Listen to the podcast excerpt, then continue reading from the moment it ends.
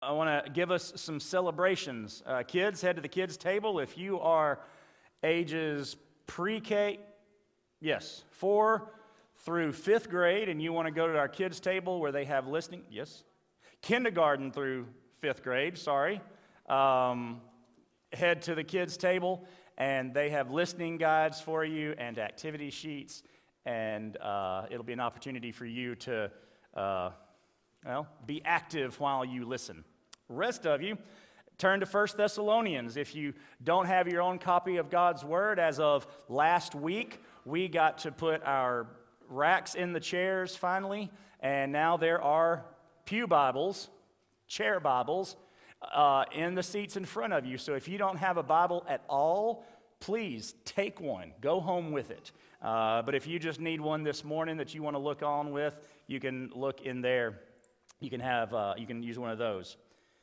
Celebrations this week. Well we've got a few. Uh, a couple is we have two staff anniversaries this week. Uh, one of them is for elizabeth fontenot who has been our church secretary now for three years. Um, she's in here somewhere or was or maybe Anyway, she's been our church secretary for three years now.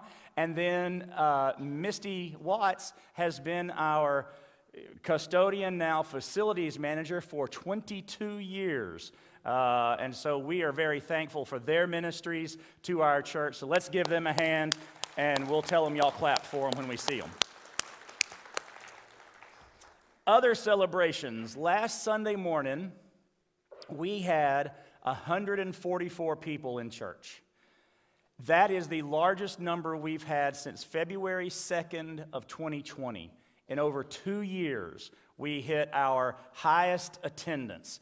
That is incredible. Uh, re- revival weeks tend to do that, but I'm excited that we had that many. But as exciting as that is, I think the next stat is even more exciting. Over the next four nights Sunday, Monday, Tuesday, and Wednesday night we averaged 114, never getting under 101. Now, remember that our average Sunday morning attendance for the last couple of years has been hovering in the high 90s and just got to the low 101, 102 range a few months ago. So we had more on weeknights, actually more on Tuesday night. Tuesday night was our uh, uh, second largest night, Wednesday night was our largest night, than we've had on most Sunday mornings for the last two weeks, or two years rather. So that's a celebration that folks are coming out to be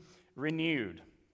And this last week, one youth gave her life to Christ and accepted salvation through him and multiple decisions happened in here in our services.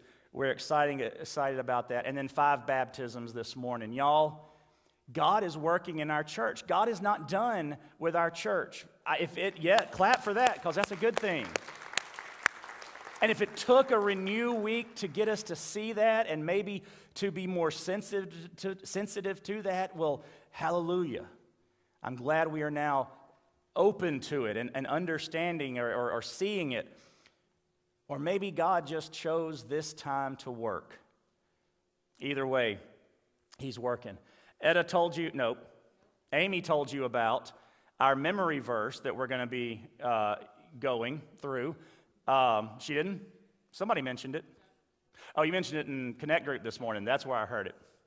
So go back a slide, Justin. Let me talk about our, our, our, series for First Thessalonians. The title of the series for the next nine weeks is In Word and Power. That's what Paul says the gospel came with in chapter 1, verses uh, 5 and 6. So, for those nine weeks, now your, your, your D group guide has uh, a, a memory verse for every week. Well, we're going to preempt that, and, and this was all decided after our guides were printed and out. We decided to do this a week or so ago. We're going to have one memory verse for those nine weeks so that we as a church are learning it together. And that's the next, ver- the next screen. Uh, 1 Thessalonians 1 4 through 5. That's the next screen. our memory verse. There we go, is the next screen. 1 Thessalonians 1 4 through 5. Now, we're going to have this on our Facebook page. It's going to be on uh, our Faith Life page. It will be prominently displayed in the foyer for you to see this week as you walk by. We are going. We have bookmarks with that verse on there. Uh, is this the only place they are? Right now. They're only up here. So you can come by and get them from up here. We'll also have them at the Connection Center eventually. So you can put this in your Bible, marking your next reading for D group, your discipleship reading, and have your memory verse right there in front of you. We're also going to start saying this verse together on Sunday mornings before we get into the message. So, this morning, just to kind of get in that habit, yes, I, I know you're, it's new to you, but uh, I, it's all good English, so I think you can handle it this morning. So, let's read it together. And where, if, you're, if you grew up Baptist and you're used to, uh, what do we call them? Responsive readings, and you know how slow we read those things? Or maybe I was the only one. Maybe that's just the cadence that it has to be for us to be able to read it together. But let, we're going to try to speed that up a little bit so we don't sound like, I don't know what we sound like. Motors that can't get started, I think, is what we sound like. So let's read it together. For we know, brothers and sisters, loved by God, that He has chosen you because our gospel did not come to you in word only, but also in power, in the Holy Spirit, and with full assurance 1 Thessalonians 1 4 through 5. Always say the address because if you don't, you'll forget it. I do. So we got to say the address. So that's going to be our memory verse. And over the weeks, I hope that we get to just take that down. As a matter of fact, in two or three weeks, we will. We won't put that up for the saying of it. I'll put it up to remind you. And you're like, oh, yeah, I got to remember it. And then we'll say it together. This morning, we are in First Thessalonians, and we missed last Sunday because Ed Litton was here, and I was happy to miss to have him preach and bring such a powerful message to us. But we didn't get to start our message series with our D group readings. So this week, we're going to be looking at 1 through 212, two, uh, one and a half chapters. But we're not digging deep into those chapters this morning. I was kind of debating this week. It wasn't a kind of a debate, it was a debate uh, about what to do. Do I, do I go back and do we do chapter one this morning and kind of catch up? Except we wouldn't catch up, we'd still be a week behind. So do I just do uh, chapter 2, verses 1 through 12 this morning and not worry about last week? But I also wanted to talk to you some this morning about just how amazing Renew Week was. And, and we know how amazing it was to us who participated in it and came and listened and were a part of it. But I, I want you to hear how God brought that together. I've given you some details along, but I wanted to express it a little uh, more in depth. But I didn't want to not go to Scripture.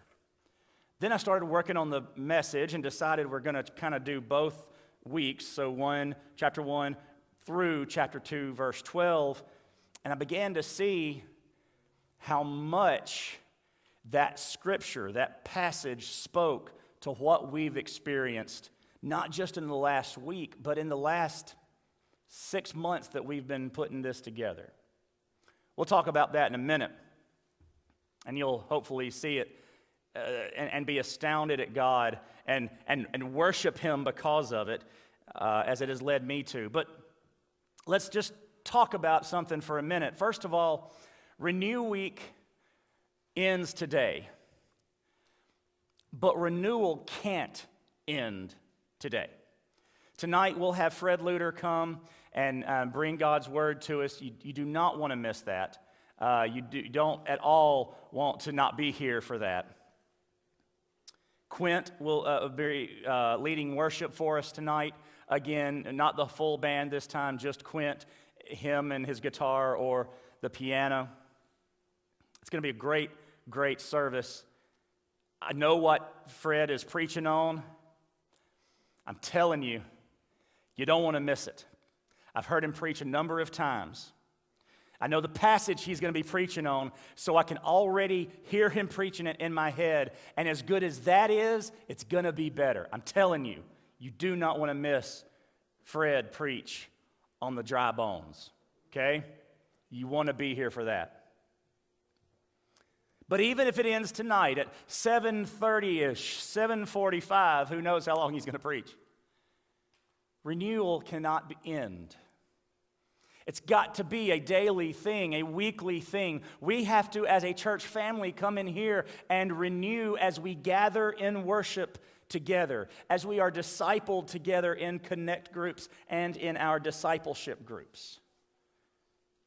Renewal is a regular thing for believers. Paul tells believers in Ephesians to be filled with the Holy Spirit. We're filled with the Holy Spirit not when we're baptized, but when we accept Christ. The Holy Spirit fills us, and, and we get all of the Holy Spirit we're ever going to get. And yet, Paul says in Ephesians to not just be filled with the Holy Spirit, but the, the, the verse actually says, be continually being filled with the Holy Spirit. So there's this sense that though we are filled to the brim with the Holy Spirit at salvation, we get all the Holy Spirit we need. We as believers need to constantly plug in to that power source. We have to constantly be spending time with the Lord in word, in His word, and in prayer so that we are continually being filled with the Spirit. The Christian life is, is draining. To be a believer in the world is difficult. And so we have to plug into that source. So we need renewal all the time. So we can't stop tonight and say, glad that's done. We can get on with things. And we see in this letter from Paul, as he begins the letter to the Thessalonians, we see that their renewal caused the renewal of many others. Now, in fact, we could probably say that the, the Thessalonians' newel, not their renewal, caused the newel of others because it was their salvation that led to others' salvation. But it also, their salvation did lead to the renewal of others. They heard about their strength and their perseverance in the midst of persecution, and other churches said, Man, if they can handle that, we can handle that. Not because they were inherently weaker or anything like that, but we are just encouraged when we hear brothers and sisters for example, today in Ukraine, where this morning, a while ago actually for them, churches got up and met in the midst of war. I read this week that some, uh, some of our Baptist church brothers and sisters are housing and feeding up to 100 people a day who are refugees in their own country from the war that's going on in, uh, in their, their towns in, uh, uh in particular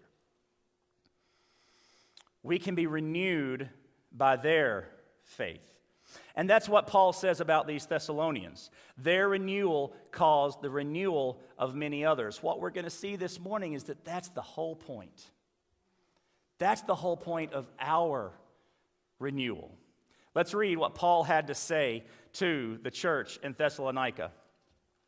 Starting in verse 1, Paul Silvanus and Timothy, to the church of the Thessalonians in God the Father and the Lord Jesus Christ, grace to you and peace.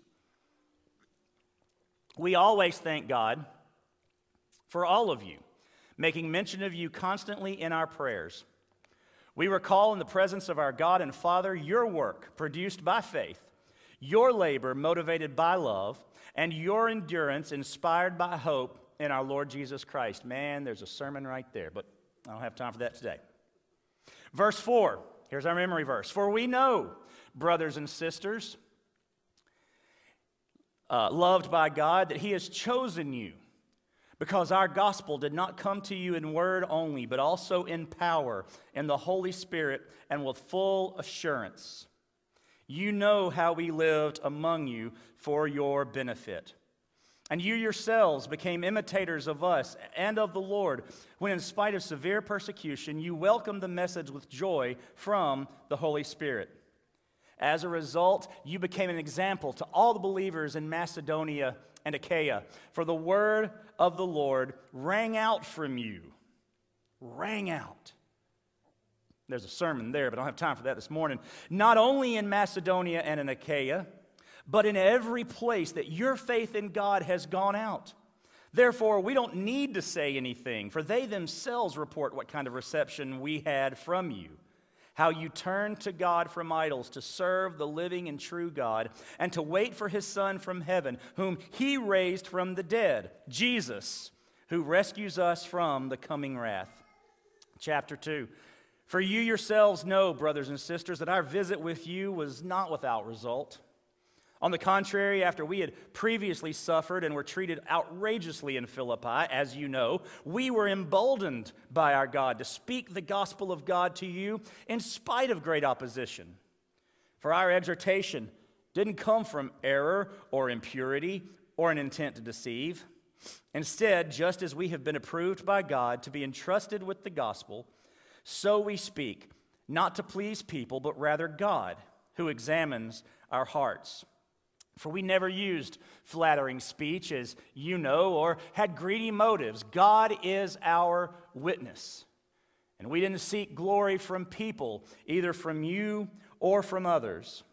Although we could have been a burden as Christ's apostles, instead we were gentle among you, as a nurse nurtures her own children. We cared so much for you that we were pleased to share with you not only the gospel of God, but also our own lives, because you had become dear to us. For you remember our labor and hardship, brothers and sisters, working night and day so that we could not, so that we would not burden any of you. We preached God's gospel to you. You are witnesses, and so is God, of how devoutly righteously, and blamelessly we conducted ourselves with you believers.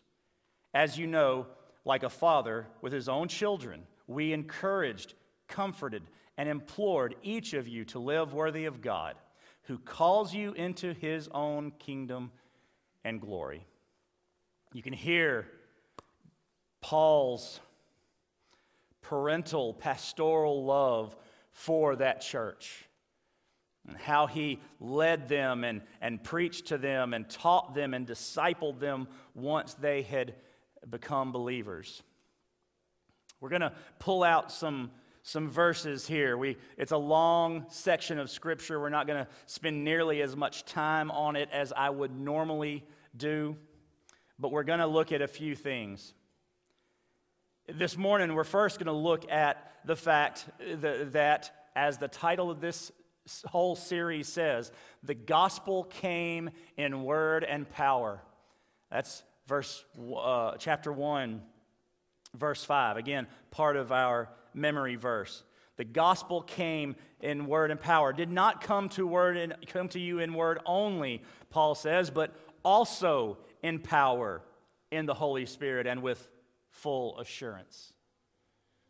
The gospel comes to save you that's, that's evidenced this morning by the baptisms that, that we celebrated. That's evidenced by the fact that we had a, a young uh, youth, uh, young lady youth member get saved this past week. The gospel comes to save. That's the number one priority of the gospel.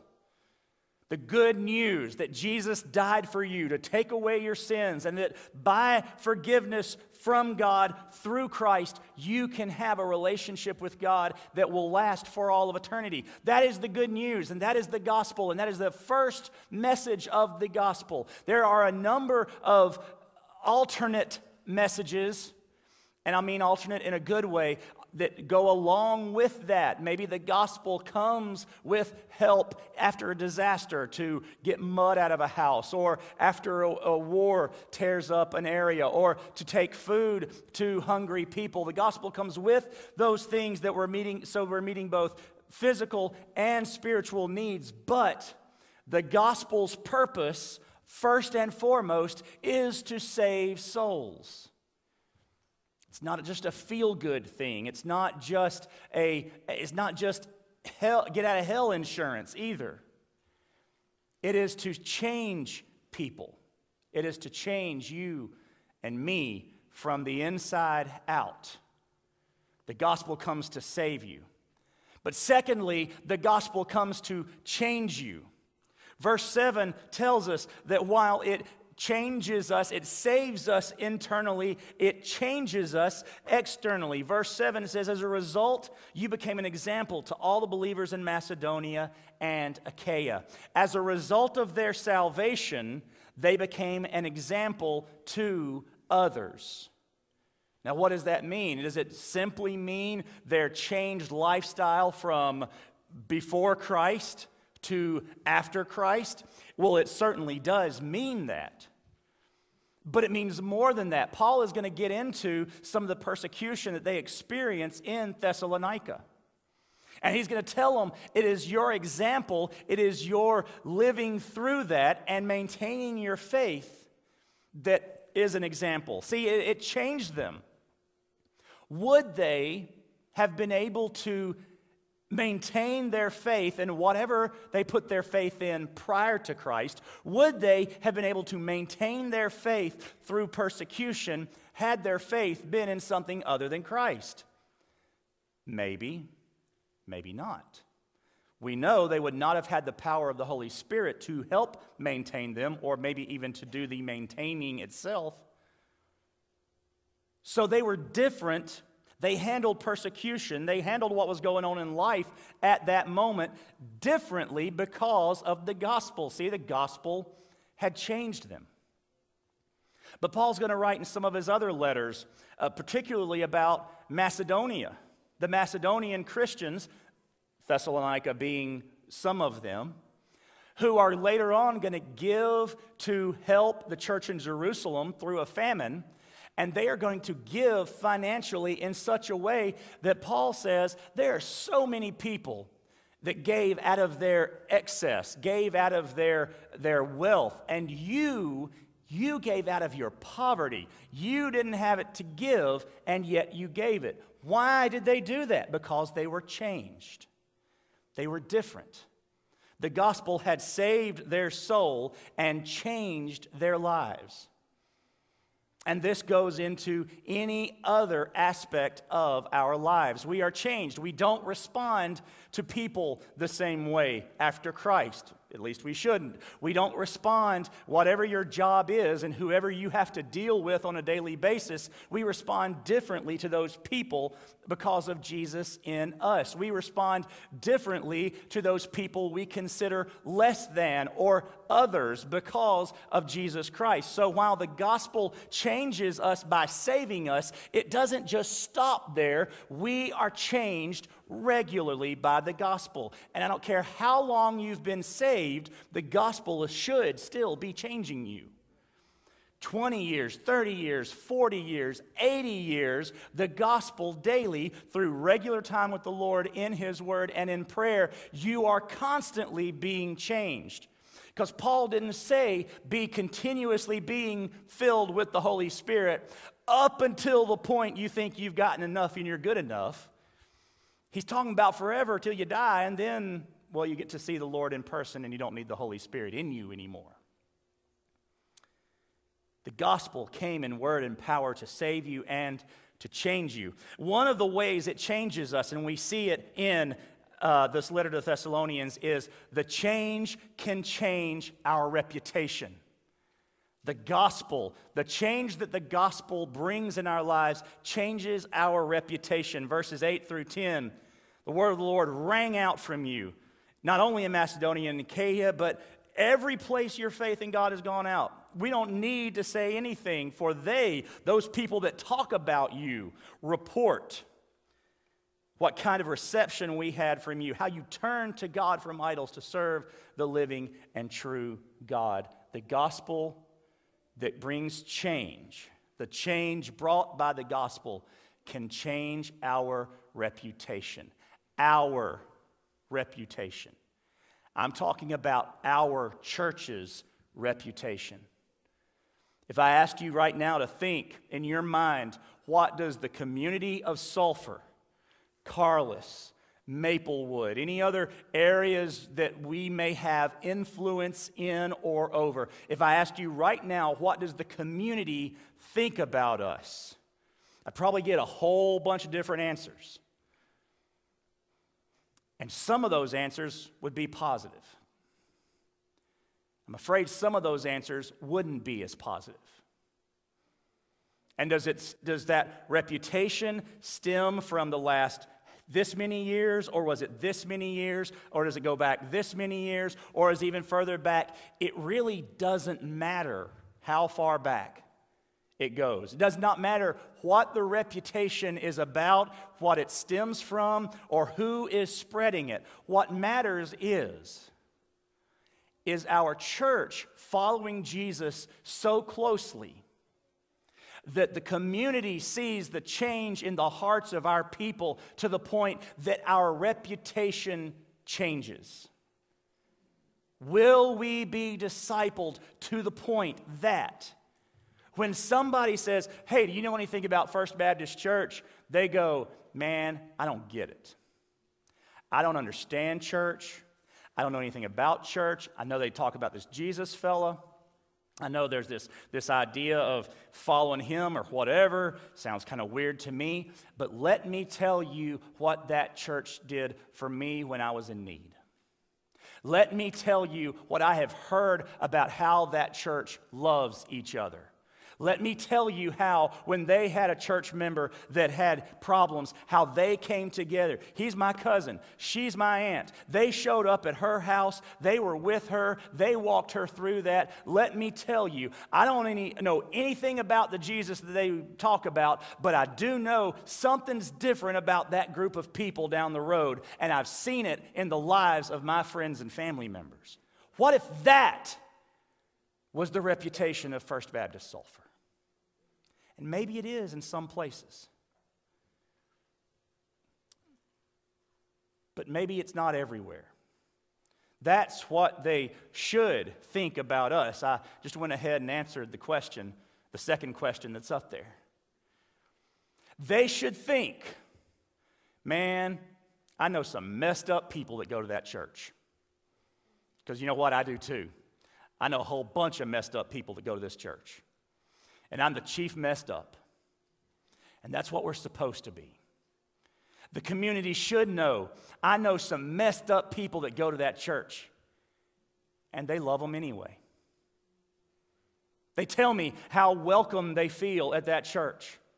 Because, and they know, they know the messed up that they are. They don't agree with them on anything. Doesn't matter if you're talking about who has the best hamburger in Lake Charles or who should have been voted for for president. We don't agree on anything, and yet they love me anyway. What a reputation. But that's not a reputation we can gain and gather just by force of will. I'm going to be, we're going to be that church. No, when the gospel of Jesus changes us, then our reputation changes. If we want to see renewal in our community, then we've got to see renewal in our church. When the gospel changes us, it will change our reputation. Paul continues in chapter 2, verse 1. He says to the church in Thessalonica, For you yourselves know, brothers and sisters, that our visit with you was not without result.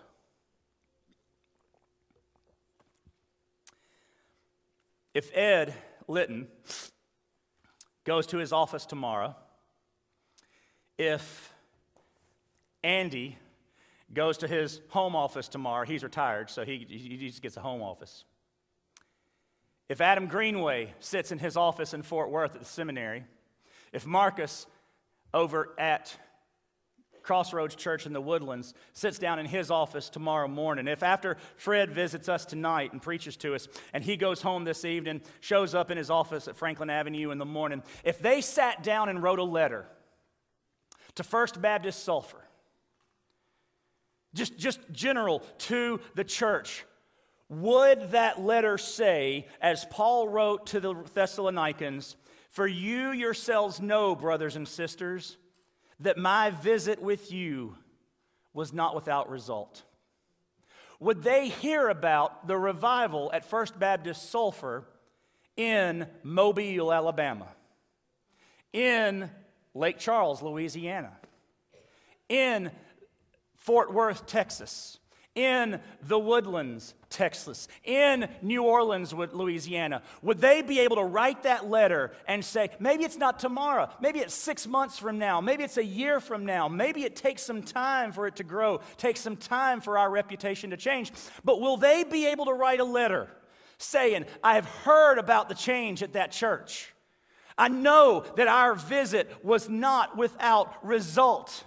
We came and we brought the Word of God to you. If we kept going, I could go through this entire verses 1 through 12 and point out how these men came for no other reason than to share the gospel, of the gospel of change with this church. Can they down the road say to us, I have heard about the change? I have heard about the fact that our visit with you was not without result. Will there be change, First Baptist Church? Because of a few days of incredible preaching and worship.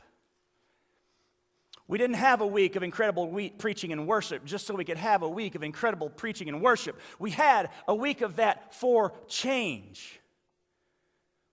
What will we do with what we've heard? Were the message, messages biblical? Yes. Did we hear any heresy, any error from what they were saying? Because trust me, I don't take lightly people coming in and preaching from this stage to to the church that I have been given charge over as pastor, to the people over which I have been given charge as pastor. I don't take that lightly. That's why it's a joke, always been a joke between me and Tom, that I always had Tom preach when I wasn't going to be here. And I told him, well, I, I want to hear you preach. And that's not the case. The case was that I trusted Tom. I didn't have to worry a thing about what he said when he stood on this stage. But when I get a guest preacher, I don't care if it's the president of a seminary. Yes, I trust them, but I'm going to be here as the pastor to make sure they are not leading our people astray somehow. And so I sat here and I always sit here listening everything they say because sometimes they just phrase things a little differently just a little oddly, and I go, eh. okay, let me think about this. He said this and this and this, and then he said, okay, and uh, all right, I see what he meant there. But you know what my worry is immediately? What did everybody else hear him say? Could they have taken that? Y'all, it goes through my mind. I missed the next five or 10 minutes of the sermon because I'm trying to make sure that what was just said fits and is something you need to hear. They were biblical, they were accurate, they were passionate. If you did not hear the concern for our church from the mouths of those four men, the fifth one tonight, then I don't know who you were listening to because that's what I heard. Concern and love, passion and compassion for our church. And I'm going to call him out right now. Andy carried the, the most passion and compassion for our church because this was not at all abstract for him. Not saying it was abstract for Ed, Adam, and Marcus, but they're not here every week. This isn't their home church. I know for a fact Andy stood here with all of his heart and desires with all of his heart to see our church renewed. But I'm equally as confident that the other four men did as well, or at least and will tonight. So if, if there's nothing wrong with what they've said, if we're not, if we're not having to sift through any things, then what are we going to do with what we heard? Oh, certainly we can say again, it was, they was, those were good messages. Those were nice. Boy, sure, sure enjoyed that. I can enjoy a football game. Ain't to change my life. I can enjoy a great meal over here at 1910 on Ryan Street across from the courthouse. It ain't to change my life. I don't come to church. I don't come to a revival meeting. I don't go to conferences where I hear preachers in order to say, that was nice. We go to have our lives changed. Will there be change? Well, that question can only be answered by you as individuals. Because, as I said, I think two weeks ago, we will only see corporate change in our church when we see individual change in the lives of our members.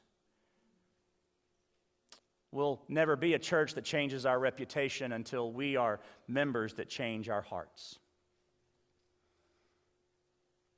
As we keep reading, specifically verses 4 through 6, let me focus a little bit just on Renew Week. Renew Week for God's glory.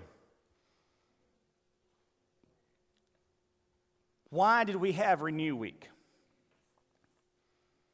Well, verses two, uh, verses four through six give us a glimpse here of why the apostles preached the message to Thessalonica. I believe shows us why these men came to share God's word with us over this past week.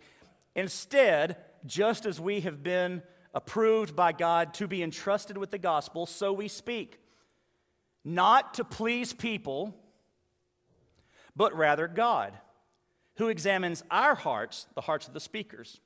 For we never used flattering speech, as you know, or had greedy motives. God is our witness. And we didn't seek glory from people, either from you or from others. Ed, Andy, Adam, Marcus, Fred, they did not hear we're not here and will not be here to seek glory from us, but to give glory to God. Renew Week was for God's glory. See, we regularly, as individuals, as a church, need revival. We've needed revival for a long time. I believe we have needed revival for five and a half years. You know how long I've been pastor of this church? Five and a half years. So, from the moment I came to this moment right now, we have needed revival. Truth is, we regularly, always needed need revival. But there was never a time where it felt right to schedule a revival. And that's a dumb word anyway, because we don't schedule revival. We have services that hopefully will help us get into a mindset of uh, hearing from the Lord so that He can do revival in our church, but we don't schedule a revival. God shows up when God shows up. The truth is, God shows up every week. The problem is, our bodies are here, but the rest of us ain't most Sundays especially after time change Sunday when we lost an hour of sleep and we'd really rather be taking a nap right now instead of listening to Michael drone on. I get it. I'm sleepy too. I have the benefit of talking, though, so I don't go to sleep usually when I'm talking. But it's never felt right to schedule a revival. We've talked about it a number of times. I've talked about doing uh, with, with Tom and Amy over the years this event and that event. Well, let's do a weekend thing. We'll get this person to come. Hey, let's do this sort of activity. We'll do this and this. And it came up regularly, but it was just never time to do it. And then, sometime in September of last year, God said it's time. I didn't get a letter in the mail, didn't get a text message from him, no booming voice, no handwriting on the wall, and that's a good thing because usually people die after that happens.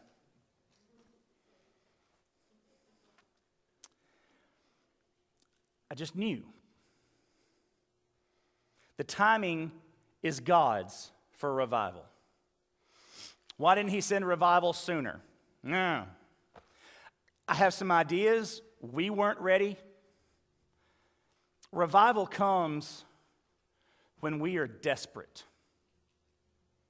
That's when revival happens. And I think, I know, after pandemic and hurricanes and decline and difficulties and problems and hurts and pains. And uh, I think God knew you know, sometime early March, y'all gonna be desperate. And so he sent a revival when we were ready. We couldn't do it. We couldn't schedule a revival for the past two years, right? So I'm kind of off the hook for two of those five and a half years. Just, just, couldn't have the kind of revival meetings, at least, those things that we think we have to have in order for God to speak to us. But I, I, I do believe over the past, and I told you a few weeks ago, back in January, I do believe over the past year and a half ish, we've been seeing some sparks of revival. A little bit here and a, a little bit there. The decline in our church stops. Then it doesn't just stop, but it we start going the other direction. There's, there's a hunger for God's word, there's a knowledge of God's sparks here and there, just a little bit. We see God beginning to work. We see the right sequence of events that leads to five baptisms. Y'all, I didn't plan baptism for the week of Renew Week. I don't think I realized that it was the week of Renew Week until about a week or two ago. I'm not that smart. I'm not that good. And yet, this was the week that certain family members, welcome to all of y'all, could be here for this baptism. I don't even remember which person it was that we specifically had to put it on this weekend for, but I, I know that there was somebody this was the weekend that family members could come. So this is the week that was chosen. Five or six weeks ago? The date meant nothing to me at that time. And yet, God puts baptism in Renew Week because what better picture, as I said earlier, do we have of renewal than buried with Him in death and raised to walk in the newness of life. What better picture than resurrection do we have for renewal? What better metaphor for our church? What better outcome for our church than a resurrection from death to life? This I told you earlier, this wasn't the week I wanted for a new week. March 6th through 13th wasn't my first choice. It was going to be the, the last week in March, I think. And then I had one person I wanted to preach, I wanted to make sure he was here, and he could not be here that week, the week after, or the week before. He said, How about the first week in March or the last week in February? I'm like, That's not when I wanted to do it. But okay, let's go with the first week in March, which happened to be the week after Daniel's prayer of repentance. Just so happened and then I hear a quote this morning uh, from Dietrich Bonhoeffer. You're going to have to remind me because I didn't write it down. Don't even bother looking it up. But basically, there's no church renewal without church repentance. And we have a message, February 20, whatever that was, 6th, on repentance, corporate repentance. That wasn't the week I wanted, yet God said this is the week you're having it. Some preachers I called were booked.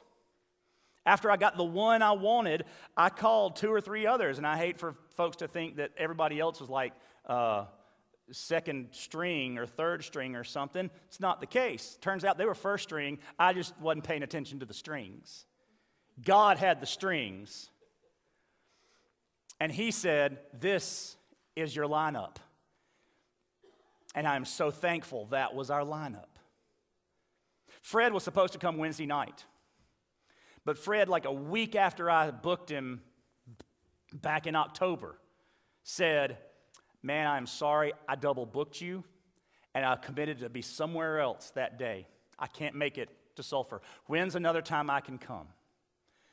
Oh, I don't think I want to do it Thursday night. I, I, that wasn't, I said, Can you come the Sunday night after?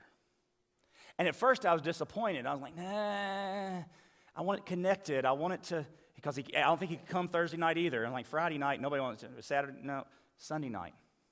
And yet now, I see the beauty of having a few days to marinate Thursday, Friday, Saturday, and what has gone on. Come together today to celebrate what has gone on, and then get to come back tonight and hear about the dry bones. Y'all, I'm telling you, if you don't come tonight to hear this message, you're to miss out. Let me tell you what I knew about Renew Week. Six months ago in October, three weeks ago in February, I knew the verse and the vision. I sent out, well, I put it on Facebook, put it in a couple of places. I sent it to every preacher, every worship leader, everyone involved with Renew Week. I said, This is the vision the Lord has given me for Renew Week. This is why I believe it is time. This is what the Lord is telling me. And I had three, four, six verses that I prayed through. And I don't think I crowdsourced the verses, but then I sent out a, a, a text to the staff and some of my closest uh, companions, Etta, and said, I need rewords. Re-words. I know the week is renew, but I need words for the, for the, the messages. And we got like 10 or 12 different rewords. And I prayed through them and eliminated some and looked, I didn't pick, I assigned the preacher to the word. But even that didn't work out exactly because I had Adam on Sunday night, or rather on Monday night, and then found out he couldn't make it on Monday night. He had messed up some uh, his, his, scheduling. He, could he come Tuesday night? Well, okay, that's the. But you know, the Lord was in charge of the strings, right?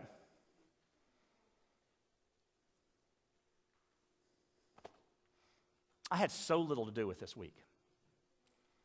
And I'm so glad because it was Renew Week for God's glory, not for mine, not for the preachers, not for Quint, not for Jess, who did a great job with our kids, not for Josh, who did a great job for our youth. It was Renew Week for God's glory because it is renewal for God's glory.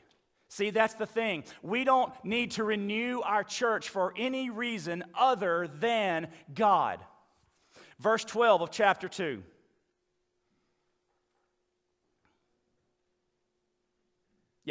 We encouraged, comforted, and implored each of you, one of you to live worthy of God who calls you into his own kingdom and glory. Or we just go back to verses 4 through 6 where the guys, uh, the, where Paul says, we didn't do it for anybody's glory except God's. Renewal is for God's glory. We are not renewed, church, First Baptist Sulphur. We are not renewed for us. I don't want renewal of our church so that we can have more tithing members. I could care less if we ever get another dollar. I couldn't care less if we ever get another dollar. Well, Michael, we have to have money to pay the bills. Well, duh. I know that. But I also know that our purpose in life as a church is not to pay bills, but to make disciples. We don't exist to pay bills. So if we got to adjust the bills so that we can make disciples because we're not getting any more tithing members, but we're seeing the lost saved, then I don't care about the bills and I don't care about more tithing members. I don't want renewal so that it will be uh, just an easier job on me to be the pastor. Because let's be honest, it's easier to pastor people that love everybody, including me, that our hearts filled with the Lord's joy, uh, the Lord's joy, are being discipled regularly, are going to His Word. Sure, that'd make my job easier. But I didn't sign up for the easy job. Never thought it was going to be easy from the day I said, Yes, Lord. And he's proven uh, that right.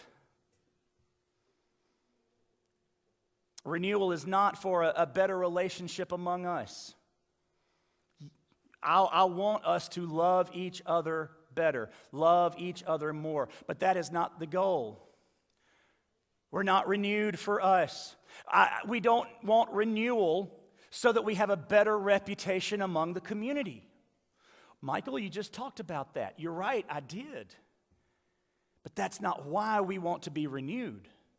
We want the reputation, but that's not the purpose of renewal. We are renewed to bring God glory. Period. And you know how we bring God glory? By making disciples in obedience to his commands. That's how God gets glory. You want God to be glorified? by First Baptist Sulphur, let's fill that sucker up more often. Let's baptize more people because more people are coming to Jesus. Let's have more people in our D groups, more people reading the Word every day, more people memorizing Scripture. God will get the glory then, and then we don't have to worry about the rest of it. And if God is getting the glory because we are making disciples, you know what's going to happen? We're going to get more tithing members, and we're going to pay the bills. You know what's going to happen if we if make disciples and God gets the glory? I'm going to have an easier job as pastor. And some of y'all going, no, well, in that case, I don't think. No, that's a good thing. It's never easy to disciple people. I had a pastor years ago, and, and I, I, don't even exactly remember the context of the message, but I have remembered this uh, for a long time because it was Terry Booth, and I was in high school at, at, at Baptist in Denham Springs, Louisiana, or Watson, or wherever it actually is. It's kind of in between. In talking about revival and renewal, he said, I would rather break a wild horse than resurrect a dead one. So, as far as a, an easy job for the pastor, well, ain't neither of those two things easy. But it's a lot easier to get a live horse to calm down than to get a dead one to move. So, if we experience renewal and we are obedient, and God is getting the glory because of our obedience, because we're making the disciples we're going to have wild horses to break. And I cherish the opportunity over trying to resurrect a dead one. And if we are making disciples to God's glory, we won't have to worry about our reputation in the community. If we're making disciples, if we're breaking wild horses, we ain't gonna have time to fight amongst each other. We're not gonna have time to worry about what he said or she said. We're going to be about the work, and the community will know we're about the work because we will be changing the community merely by our obedience if we are renewed to God's glory. Every part of that list either helps us make disciples, helps us bring God glory, or are the results of making disciples and bringing God's glory, bringing God glory but they aren't the goal. The goal is God's glory. Becoming a disciple begins by accepting salvation through faith in Jesus Christ, exactly what these five showed us today. And we bring God glory individually. The Bible says the angels sing and Zechariah says, God dances. He's probably a better dancer than me. But that is the result of people being saved. There's no greater glory we can bring to God as individuals than giving Him our hearts and our lives. Church, there's no greater glory we can as a family bring to God than because of what we have done, because of our obedience, we see lost people come to Jesus. This morning, you can bring God glory. Maybe you've never accepted Jesus Christ as your Savior. Maybe you're not even sure what that means. Well, it means that you understand that you're a sinner. Romans 6:23 says, "All have sinned uh, rather, it says the wages of sin is death. Elsewhere in Romans, it says all have sinned. The wages of sin is death. We're, we all do it. We all are sinners, and therefore we will be punished for that sin someday. God is righteous, and part of his righteousness is to punish sin. And as sinners who can't change themselves, who can't save themselves, we will be punished. But the gift of God is eternal life. See, wrath, actual, God's wrath, God's judgment actually brings him glory. It does because he is righteous, he is perfect. And when he judges sinfulness, that brings him glory. But salvation of sinners, those turning to Jesus, that also brings him glory. And I don't know if God can prefer one thing to the other exactly because he does not have the same emotions that we have. But I'm going to say that since he was willing to send his son to die for us on the cross, that he prefers the glory of a lost sinner coming to Jesus for salvation over and above the glory he receives for judging sinfulness. I'm just going to go out on a limb and say that, and if I'm wrong, he can t- correct me later. The gift of God is eternal life. But it would not bring him glory if he just blank slated us all and said, you know what? Boy, they all messed up, but I'm just going to. Anybody who wants to, I tell you, you all, he ain't Oprah, okay? He's not saying you get a salvation, you get a salvation, you get a salvation. Everybody gets a salvation. That's not the way he works. Because that's fun, but that doesn't bring him glory. That's fun, but that doesn't answer his justness, doesn't answer his righteousness. To just, oh, well, it doesn't matter, because it does matter. It matters so much that the gift of God is eternal life in Christ Jesus our Lord. He sent his son. Said, Your salvation matters so much that it has to be bought with the blood of my son. I, as the second person of the Trinity, taking on flesh, being fully God and fully human, I will have to answer the requirement for salvation. And he gets the glory. But we get forgiveness. We get salvation. So, will you give glory to him this morning by trusting Him as your Savior. And maybe that's still a little confusing. We're going to have a time here in a bit where we sing and worship. And if you have questions and you want to come talk to me, I'm going to be over here on, on this right hand side. Amy will be over here on this left hand side. We'll have a, a, couple of men in the back who would love to talk to you about that. Or maybe you just want to grab one of us after the, the, the service and say, you know what? I saw what happened, but what went on before that? We would love to explain that to you because that's us honestly being obedient to make disciples. Let's pray. Father, thank you that you are making disciples, that you are strengthening, that you are changing, that you are renewing us. God, thank you. You're not done with our church, and you're not done with any person here this morning believer or unbeliever, lost, or, uh, saved or lost, you're not done with any of us. We're either being made into the likeness of you through sanctification, or you are calling on us today to come to you for salvation, to be made new. But Lord, regardless of what decision we make, I pray today we make the decision to bring you glory.